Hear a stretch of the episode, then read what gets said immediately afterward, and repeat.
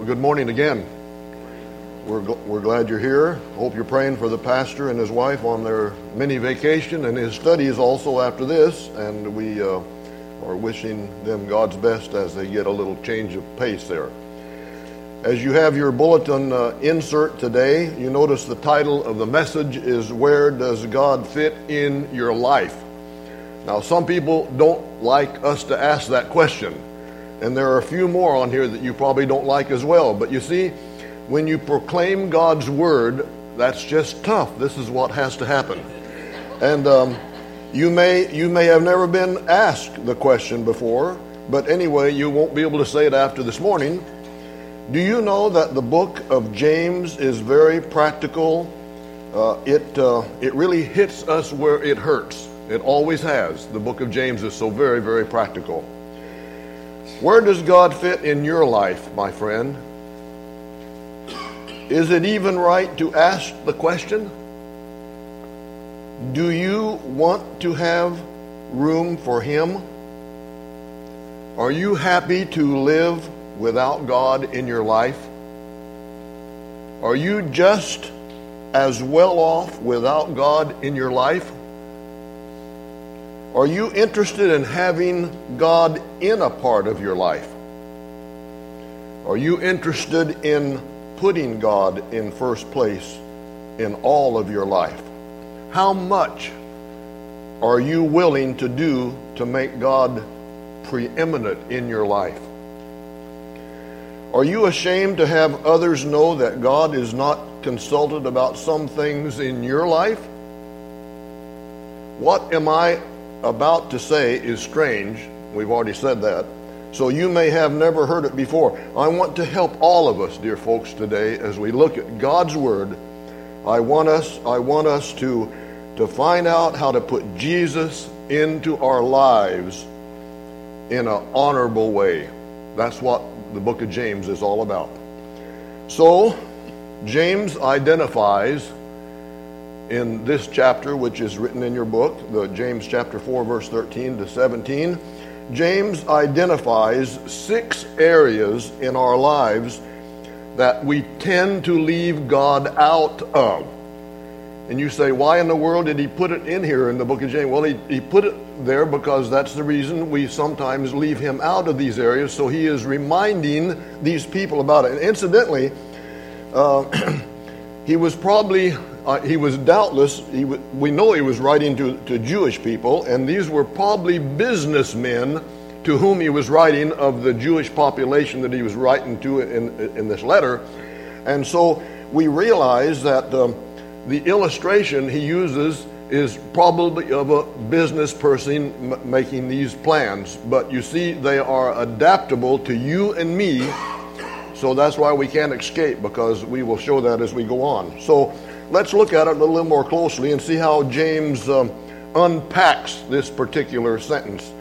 Uh, verse 13 Come now, you who say, Today or tomorrow we will go to such and such a city, spend a year there, buy and sell, and make a, pay, make a profit. He is telling the readers of this letter exactly what they are doing. And incidentally, folks, it's exactly what we are doing. It was as if James was saying right here, take a good look at what you are really saying, my dear friends, as he wrote to them. Take a look, come on now, just really, what are you saying? Well, in our outline, number one, the little phrase today or tomorrow. You say they said, "Come on now, you who say today or tomorrow." Oh, okay. So he's talking about when we are going to do a certain thing when we are going to do a certain thing. Well, um, it's talking about the time frame. Now, when someone plans something, they usually know when it will start, correct? Like if you're going to go on a vacation, when you're going to start? Well, tomorrow, sure. Yeah, like the time I went to Singapore to celebrate my brother's 80th birthday, 85th birthday, I think it was. And uh, yes, I read the, the ticket wrong. And I told everybody I was going to go at midnight. The plane left at noon.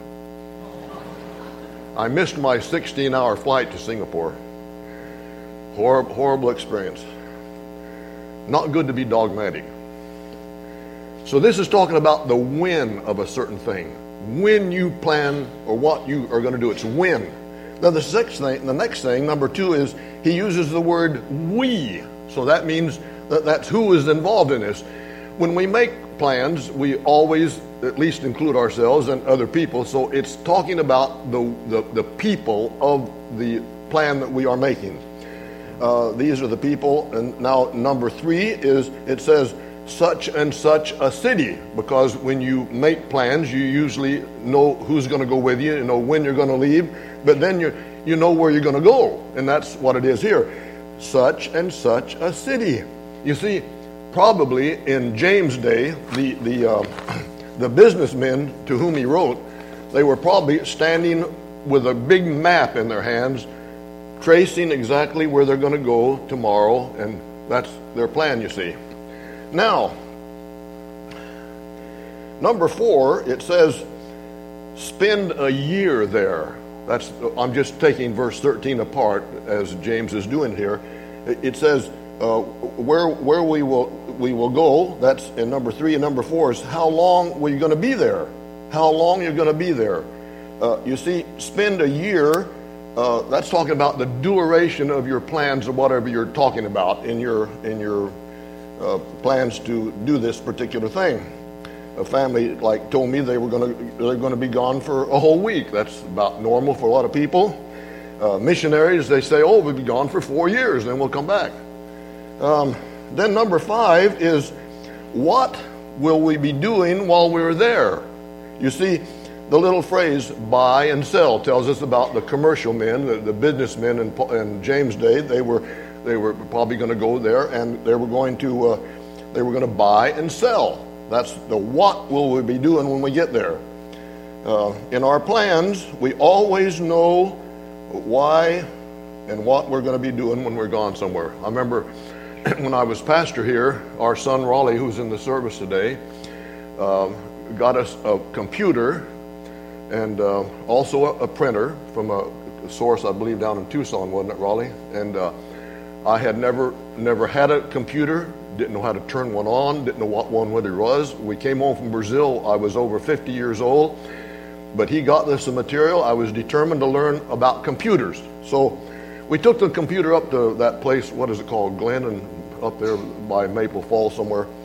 And we spent 10 days, and I read the manual, and I learned how to use the computer, learned how to use Microsoft Word. I knew how to, how to print it because we, we, came back home, and then my intention was to, in the church office, whoever the secretary, it might have been Linda, I don't know, uh, we, we started printing the church bulletin on the computer that I just learned how to use and printed on the printer that we, our son had just got for us. So that was kind of fun. So you see, people do make plans, and uh, they know what they're going to do when they're gone, usually, and that's what was happening here in this day. And so it was kind of interesting. Then the sixth thing is. Uh, I call this our goal, our goal while we are gone, because you see, here's what the businessman said we're going to make a profit. That was their goal, see? Make some money. Nothing. Incidentally, folks, there's nothing wrong with any of these things that have been talked about today. Nothing wrong with any of them. so these six things reflect many areas of our activities every day, dear friends you see whether they are like this exactly doesn't make any difference, but we have similar things that we do every day of the year that are kind of like this. Okay, now the uh, the snag is this. Look at verse 14. Whereas you do not know what will happen tomorrow. For what is your life? It is even a vapor that appears for a little time and then vanishes away. So, after telling them what they are saying in verse 13, now he's going to tell them, You don't know what you're really saying because you don't know what's going to happen tomorrow. You see, we are not we are not to boast about tomorrow. That's the bottom line of the snag. We are not to boast about tomorrow. Proverbs 27 1 is a great verse in the Bible. It says, Do not boast about tomorrow, for you do not know what a day may bring forth, and how true that is. Uh, another thing down here, it says, uh, number two, don't boast about your life. well, they're they're interrelated here, of course. Don't don't uh, brag about uh, don't brag about tomorrow. Don't brag about your life. And he talks about a, a vapor. This is this is real interesting language and easy to understand what he's talking about. It's like a vapor. What about uh, what about the students last week that got mowed down on Smith Road? Was their life taken away like a vapor? Just like that. In fact, I renamed the road. Excuse me if you live on that road. They call it gravel line. Is that what it's called? Gravel, huh? Gravel line. I renamed it grave line. And uh, I was in Los Angeles having a meal, and we heard a shot. I'm very curious, so I had to leave my meal and go outside on 5th and Hope Street, downtown LA, and I saw a man pointing like that to the key shop, the man we knew very well that made keys. So I ran down there, looked in the window, and I saw a wisp of smoke coming out from the end of the barrel which he had used to blow the top of his head off. Life is a vapor. And you don't like to hear things like this, but folks, your life is a vapor. You don't have a clue when you'll take your last breath. And the reason why we have God's Word and the reason why preachers preach is because we want people to be prepared to meet Jesus when they die. You may not have a care in the world about it, but Jesus does. And people who are believers do. They want to be sure that you know for sure where you are going. David, uh, David said something very beautiful. He says, As truly as the Lord lives and as your soul lives, there is but a step between me and death. Isn't that so true? 1 Samuel 20, verse 3. Psalm 39, 5. Indeed, you have made my days as handbreadths, and my ages as nothing before you. Certainly, every man at his best is but vapor. It really is so. How many people never, never saw their tomorrows? Never. Only one life will soon be passed. Only what's done for Christ will last. Prepare to meet your God, Amos told the Jewish nation. Prepare to meet your God. Jesus gave a mighty, sobering parable about this very thing, and I want to read it to you. It's so powerful. I love it. Luke 12. Then he spoke a parable to them, saying, The ground of a certain rich man yielded plentifully. And he thought with him himself, saying, What shall I do, since I have no room to store my crops? So he said, I will do this. I will pull down my barns and build greater. And then I, there I will store all of my, my crops and my goods. And I will say to my soul, Soul, you have many goods laid up for many years. Take your ease and eat, drink, and be merry. But God said to him, Fool, this night your soul will be required of you. Then whose will those things be which you have provided? So is he who lays up treasure for himself and is not rich toward God. You see, folks, you're only rich toward God when you know Jesus as your personal Savior. And when it talks about when, when, when God called him a fool, you know why, don't you? The fool has said in his heart, There is no God. That's God talking, not anyone else, not me or anyone else. So, folks, the solution, the solution is a very interesting little verse. Verse 15. I'm sure you saw it. He said, Instead, you ought to say, If the Lord wills, we shall live and do this or that. And you might say, Well, boy, is that a magic formula? Oh no. That becomes a lifestyle for the believer in Jesus. They're not just mouthing words here. It's not a it's not talking like a parrot. It's not just mouthing something that you want to say to make it sound good to God.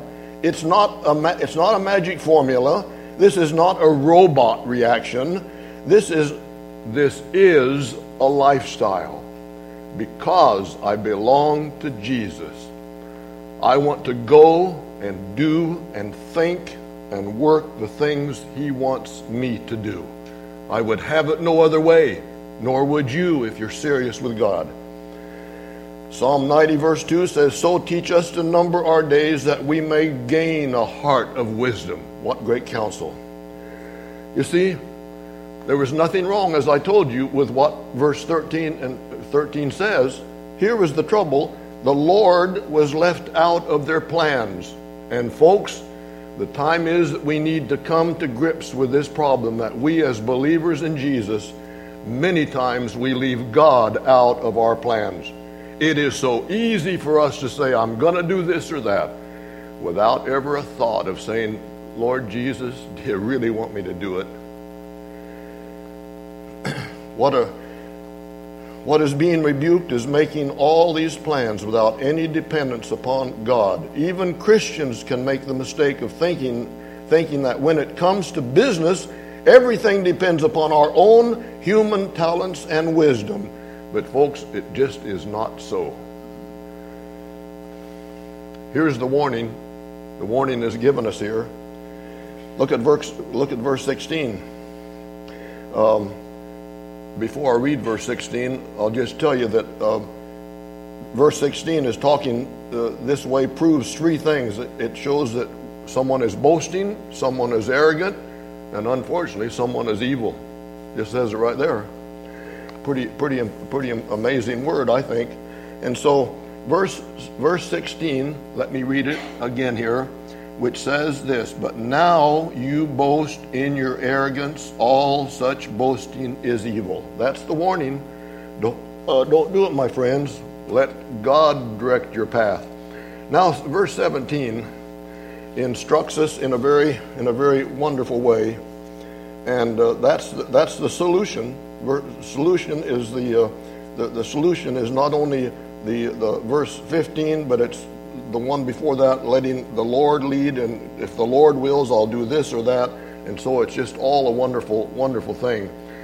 Uh, I think we need to determine to do this as we look at this passage. Psalm 168 uh, says, I have set the Lord always before me.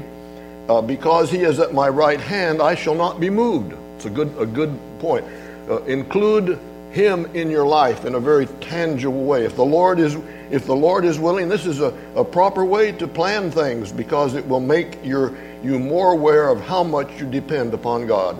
A man's I love this I love this proverb 16:9. A man's heart prepare plans his way, but the Lord directs his steps.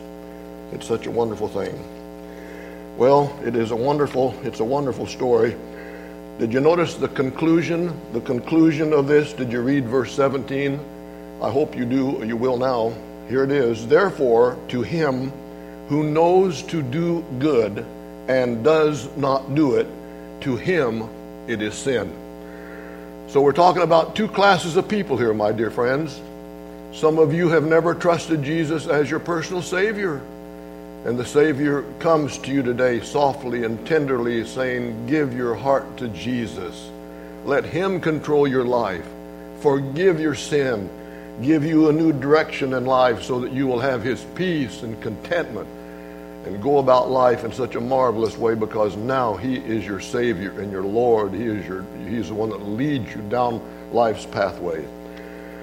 The other group of people are Christians who have gone maybe to this point and just have not really allowed the Lord to lead in their lives because you do everything on your own and never say, if the Lord wills. And remember, it can't be said glibly. You have to really mean it if the Lord wills. So I trust that you will do that. you should receive, you should know that God will help you in whatever area you need right now and I, I love Jeremiah 10:23 that says, O Lord, I know the way of man is not in himself. It is not in man who walks to direct his own ways.